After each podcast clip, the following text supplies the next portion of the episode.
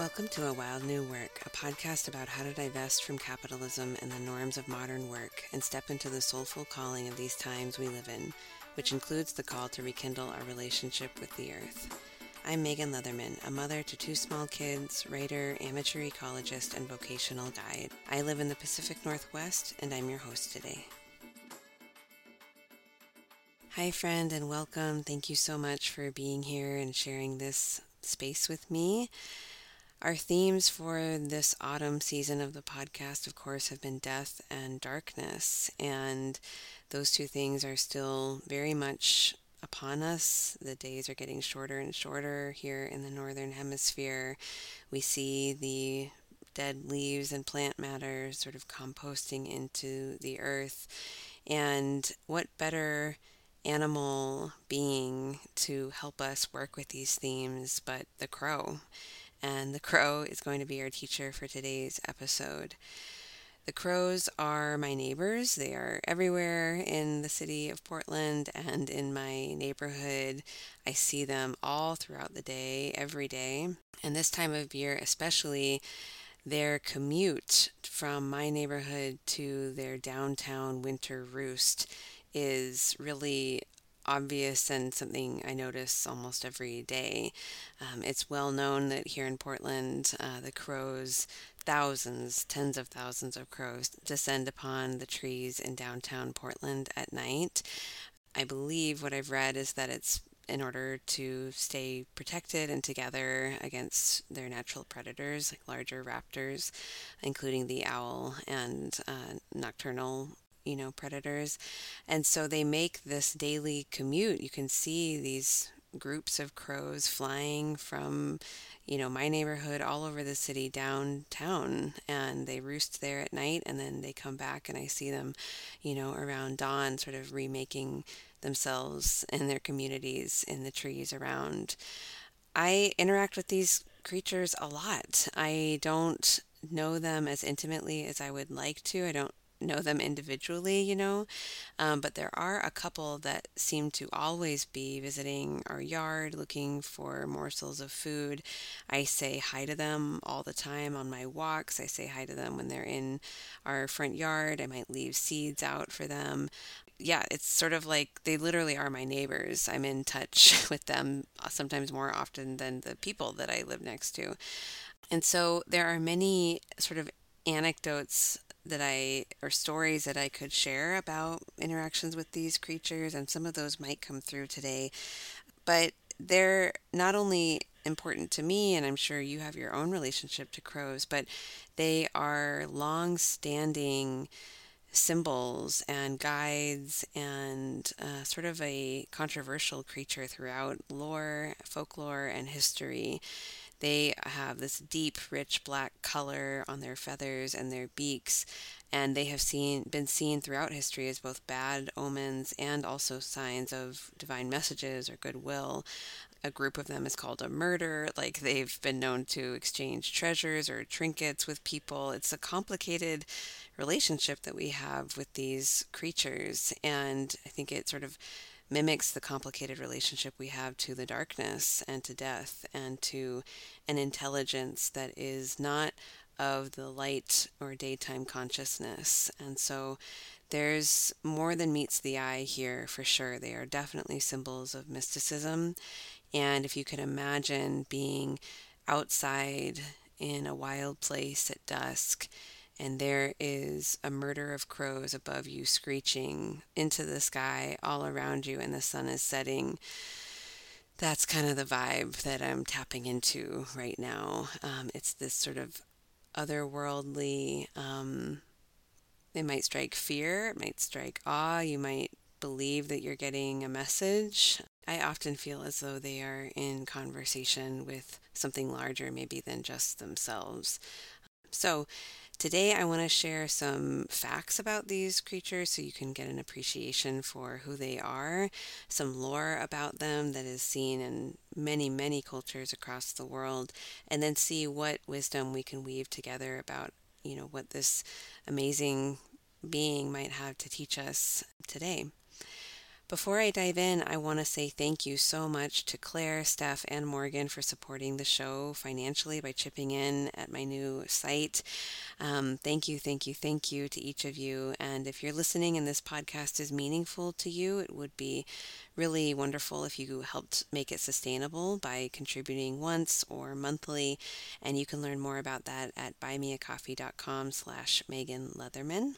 If you would like to work with the darkness intentionally, I just started a free four week series called Needing More, a four week pilgrimage into darkness. Every Sunday, starting November 26th, I'll be turning off my electrical lighting earlier in the evening and sort of surrendering to the growing darkness, and I'm going to be inviting others to do the same.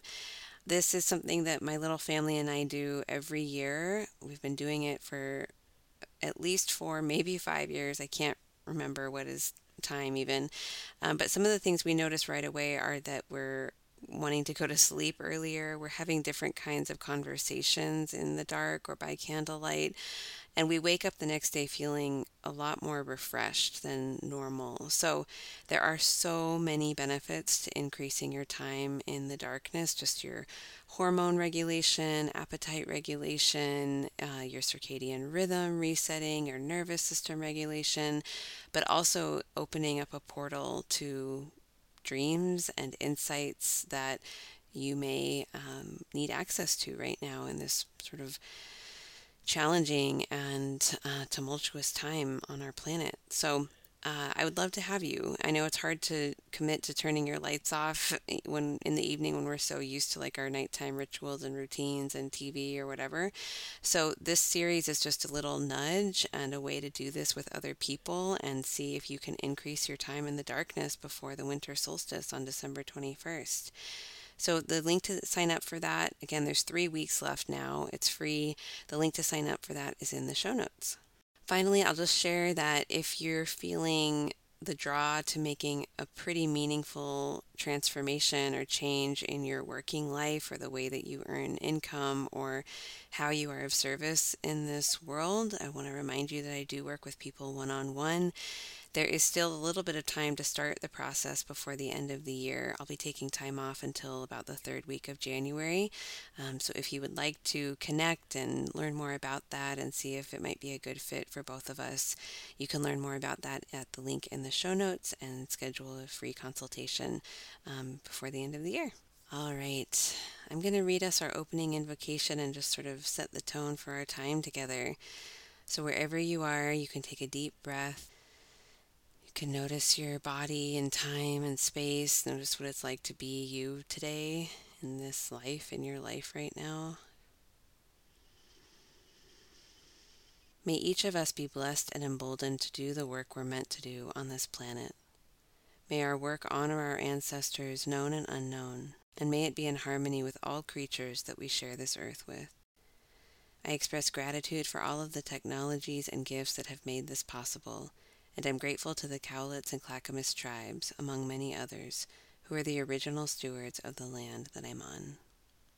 Okay, I want to start with some just facts about the crow so we can kind of get a sense of who they are and what they're like and how do they move in the world. And so today what I'm the being that I'm talking about is the American crow. There are only two species of crow on the US mainland here in North America and the there's the American crow and then there's the fish crow which is found more often on the east coast. And the main differences are that the fish crow is as its name might intimate they're staying mostly near water. And also this their uh, call their caw sound is a little more nasally than the American crow. But for most intents and purposes they are very very similar I also want to differentiate a little bit um, between the American crow and the common raven. So, both of these birds exist here in the Pacific Northwest and all across the world, really, and the United States. The raven is larger than a crow. It's actually um, the size of a hawk, often a red tailed hawk specifically, and it has a larger beak than the American crow. And The raven will often travel in pairs or smaller groups, whereas the American crow is usually found in a larger family group called a murder. And the sounds that ravens make are different than the sounds that crows make. A crow is like a a very traditional like caw caw sound and the raven will it make more of like a croaking sound which i'm not going to try to do for you but you can look it up um, their tail shapes are also a little bit different so the american crow's tails feathers are more even so when you see them spread it will form like a fan shape but all three of these birds, the American crow, the fish crow, and the common raven, are members of the same genus, the same Corvus. Corvus is the name of the genus. So they're very closely related, and in terms of like folklore and um, meaning that we might make from working with them, you could sort of put them together in the same basket if you wanted to. Crows are omnivores and scavengers. They will sort of eat anything, which is part of the reason that they are thriving in cities right now when so many other creatures are struggling. Their natural predators, like I said, are other larger uh, raptors like owls, eagles, and hawks. Crows are very intelligent. You probably know this already from your own observations with them. According to one study that was cited in an Audubon Society article, their intelligence is really on par with chim- chimpanzees, which we think of as very close relatives of the humans, right? Crows have been documented using tools. I see them here dropping nuts, you know, from the telephone pole down to the street to try to get them to crack open. They will play tricks on other birds so that they can, you know, distract them and get to their eggs and their nests. They are absolutely opportunists and they're very clever. And at times they will also eat dead animals and scavenge for, for carrion. Their lifespan is about seven to eight years, whereas the lifespan of the raven is a little bit longer, more like 10 to 15 years. That could be related to their size um, or just their adaptability. They know and recognize us. and this is like a this is a really um, important thing to note, I think, and to remember about the rest of the beings that you share space with anyway. Many of us feel as though we're moving through our lives anonymously, right? We go to the grocery store and maybe we don't see anyone we know, or we remember the checkout person, but they don't remember us, or we feel like we can move through sort of unnoticed. But it's helpful to remember that the beings that you share an immediate space with, your home or your neighborhood or places where you frequent, um, the beings there know you. They know your energetic presence. They know what you look like. They might know, you know, the way that you walk or your gait or when you're there or what you bring with you. We're not these anonymous figures that can just sort of move through the world without having any impact. You know, we, we are known by not everyone, but by some people and some beings, and crows are some of those beings that absolutely will know us if we if we share a space with them. Um, I want to read you a quote from an article. This is again from the Audubon Society website. Um, it says, quote, Crow communities can hold a grudge for generations. A team of researchers at the University of Washington ran an experiment where they captured American crows in nets while wearing a caveman mask, then released them back onto campus. When the researchers later walked across campus wearing the same mask, the crows scolded and dive bombed them. More than 10 years after capturing just seven crows, more than half of the crows on campus still raised the alarm at the sight of a caveman mask. End quote. So that's like generational knowledge getting shared. And seven crows is not that many in the midst of like larger, these, some of these communities can be quite large. But all of that, what happened to those seven crows was shared throughout the community, taught to their young, and acted upon.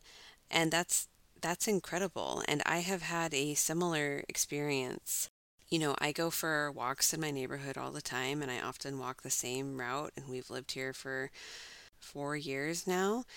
And I was walking down the usual street that I walk down, and a couple blocks away from my house, I started hearing a lot of screeching from crows up in this big tree above me. And I just sort of thought they were having some kind of interaction, like it, it was between them, you know? So I just sort of kept walking. And then um, two crows landed on the telephone pole above me, but beneath the tree, and were just screeching like crazy at me. And so I turned up and I looked and I just, you know, I said hi. And I said, I of, I think I asked some questions like, are you, I don't have any food, or um, I'm just going to keep walking. It was kind of unsettling. So I just sort of made my intentions known and chatted with them for a second, and then I kept walking.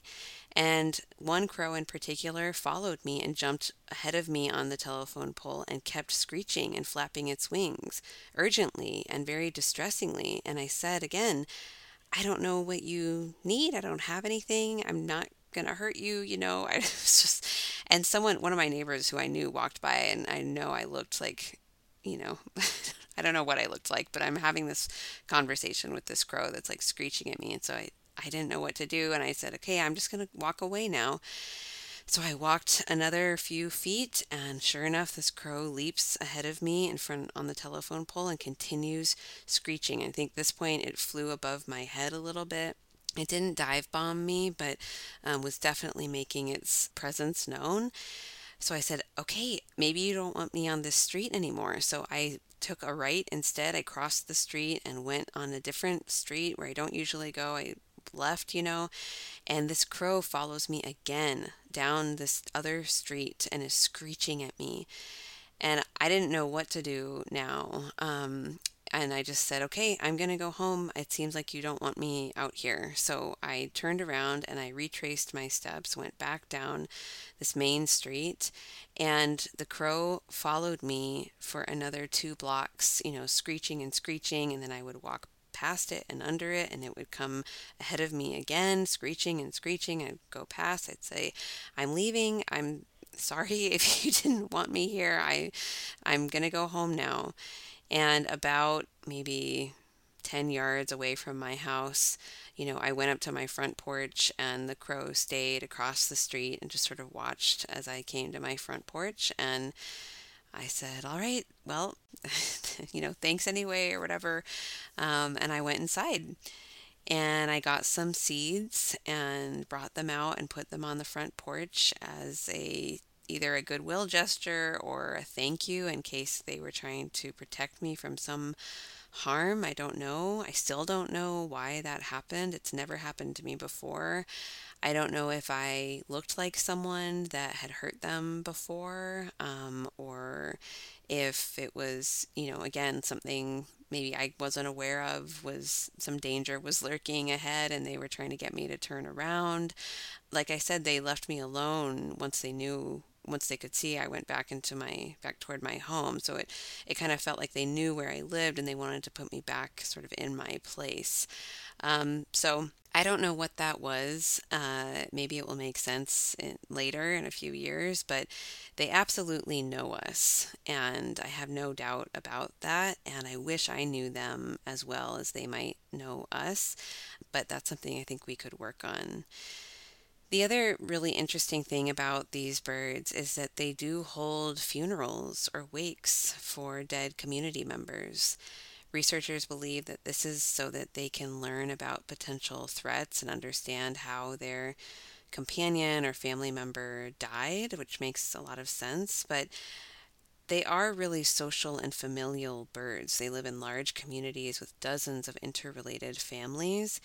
And I think a ritual like this, it could be safe to infer that there is also a sense of loss and grief that could be felt, that the the presence that they bring to their dead companion and the sort of ruckus that they make, the um, noise that they make around their dead loved one has meaning. I think we could at least stay open to that because they are so intelligent and so social.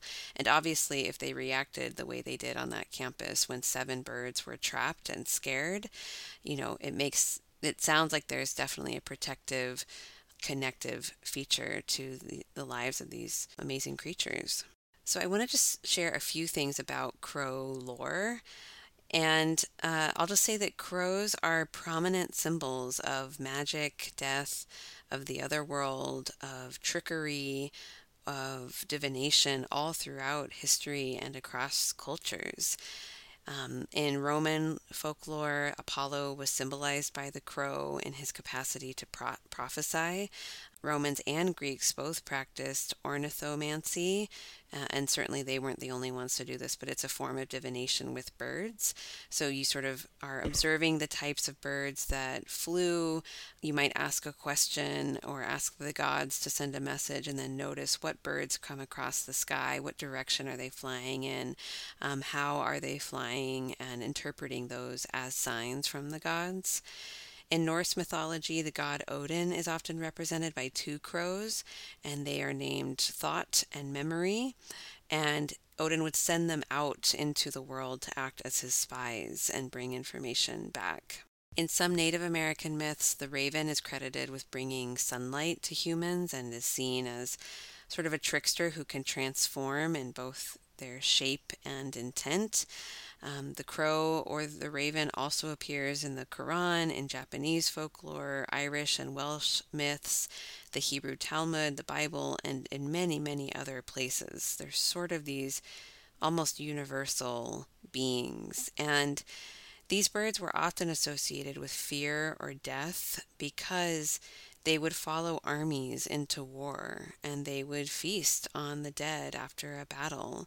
And so they, I think, this I don't think this was why they became sort of harbingers of death, but they were very present in these kind of horrific times and were seen to sort of benefit from these horrors and so became associated in some way with death or ill omens.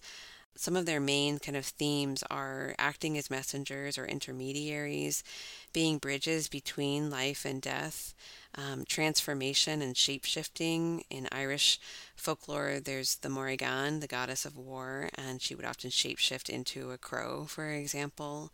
Um, so there's a really rich folklore around these creatures, and we don't want to forget that because that's all that can be sort of embedded in us, in our lineages, and in our cultural narratives. Even today, there's I can think of my daughter watches this show called Sofia the First, and there's a magician, Cedric, on there who's kind of a two faced, sort of pathetic but also kind of evil sorcerer and his companion is of course the raven and the raven kind of does his spying and his evil bidding for him and so this lives on in our cultures today and I want to see if we can weave in some maybe different understandings of these birds and of you know what it what they might want to show us about these themes messages life and death transformation the main thing that I want to pull out is that I think the crow reminds us that we have access to the wisdom of the dark at all times. Crows don't hibernate. They actually don't even see well in the night in the dark, so that's why they go and roost in these sort of well lit areas together. And so they're not creatures of the night they're diurnal they're they're asleep at night and active during the day but they are jet black right? They are completely black. And so they remind us that we can bring the darkness and dark ways of knowing the unspoken the wisdom of the silence or of soil. We can bring that into our busy lives we can tend our dead with the dark wisdom we can gather food with that we can you know, raise our young. We can sit on our nests with this dark wisdom. We can sort of embody that and be that and be that sort of jet black, even in the midst of our busy, well lit day to day lives. And also, I think the crow reminds us that what we might believe are bad omens or bad signs aren't always as such. It could be mental patterning you know, just sort of what we're used to seeing, or it could be a clear sort of deep knowing. But I think the a lot of the attributes that we assign to the crow and the raven have been, at least in Western culture, have been sort of mis misassigned, right? The crows showing up on the battlefield aren't the problem. The, human addiction to war and violence and hierarchy is the problem. The fact that they are there you know, potentially maybe helping the dead cross over into the land of the dead or benefiting, you know, from the flesh that they can eat there. Uh, the fact of that is that's not the problem, right? The human behavior that causes that death and destruction, that's the core sort of root of this.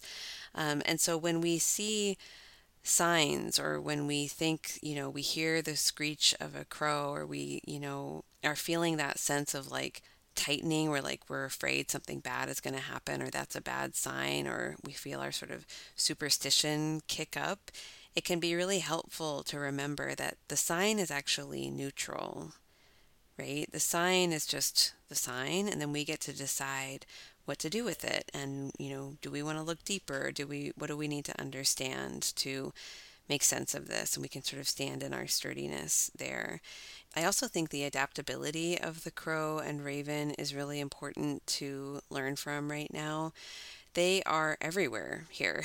Again, like they're very opportunistic eaters and creatures, and I think all of us could use a little bit more of that in our own day to day lives. And one of the ways that we might be able to do that is by bringing more darkness into our day. Again, a little bit goes a long way. You know, it might be turning one more lamp off or five more minutes in silence. How could actually adding in more darkness to our days or approaching things in a way that is of that sort of wisdom of the dark? How could doing so actually make us more adaptable and more resilient in the long run? And finally, of course, one of the consistent themes or attributes assigned to the crow is its role as an intermediary or messenger from the divine. And I really want to encourage you to tap into some kind of divination practice right now. The days are short, the nights are long. This is an excellent time to sort of tune in to what other messages might be trying to get through to you right now. And this is really just about having a conversation with the wider world, with yourself, but also these beings that, again, you're not anonymous to or unknown to. You may not know the names of the plants that you share space with, but they feel your presence when you're near them. They know you. And so the crow can remind us that there, again, is more than meets the eye almost always, and that we don't have to live in these sort of binaries of like the daytime and the nighttime, that these jet black creatures can come in and remind us that the darkness can absolutely live throughout our days, just like the stars come in and remind us that the light is always inside of the nighttime as well.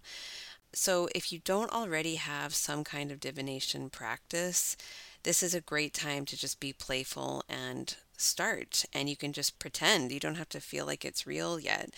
If you already have a divination practice where you're using some kind of tool or pattern to sort of receive messages from the divine, that's great. And this is a good time to sort of amp that up if you feel like you need some extra support right now.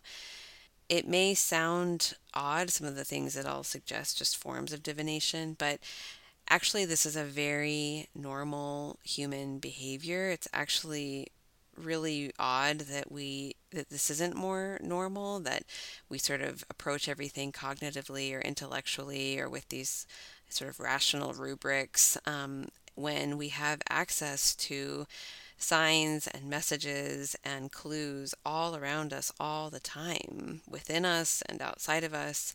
And our ancestors would have been in regular conversation with the world around them, looking for signs, noticing patterns, trusting what they knew, and trusting the stories and wisdom that was handed down to them.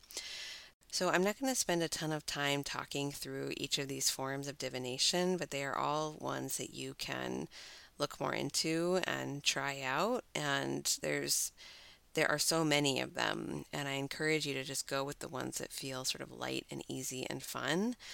So, of course, today being about crows, the first one I'll talk about is ornithomancy, which is again intuiting an answer or an omen from the movements and sounds of birds.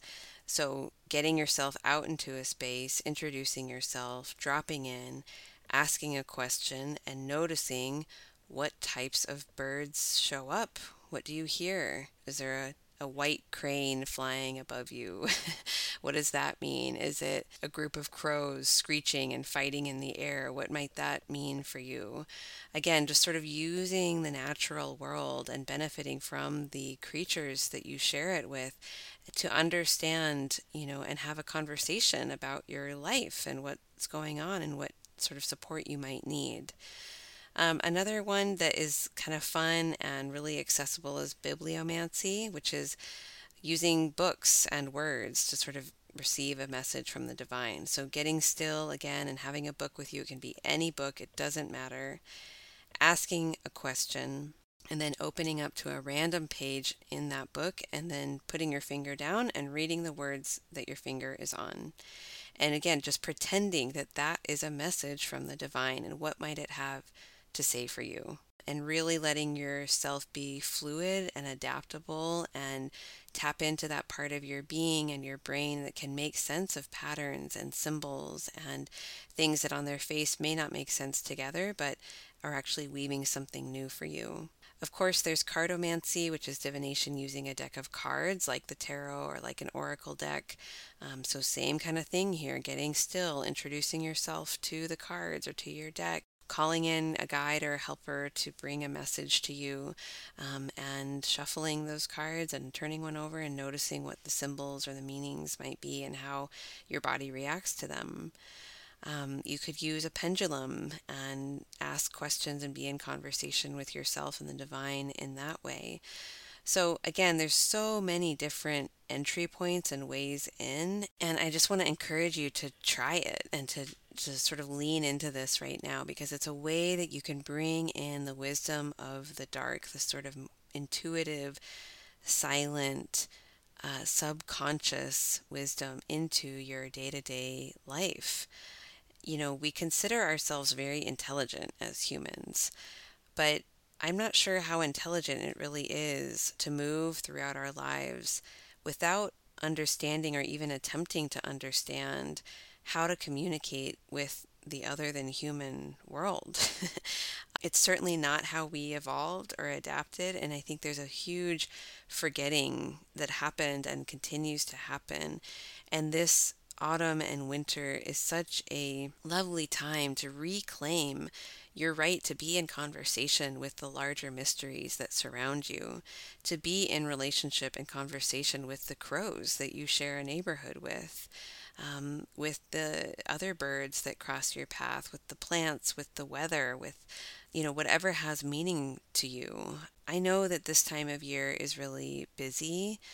And when there's a lot of fire, but we can't really get out of it, when it's like we're just in this thing and there's a lot of heat and activity and I'm not going to change it, we don't have, we can just add in the darkness. Again, the crows aren't changing their behavior because it's, you know, nighttime or because the days are getting shorter. They're bringing themselves, their black selves, into the day to day existence and their animals and they're attending to their needs in that way.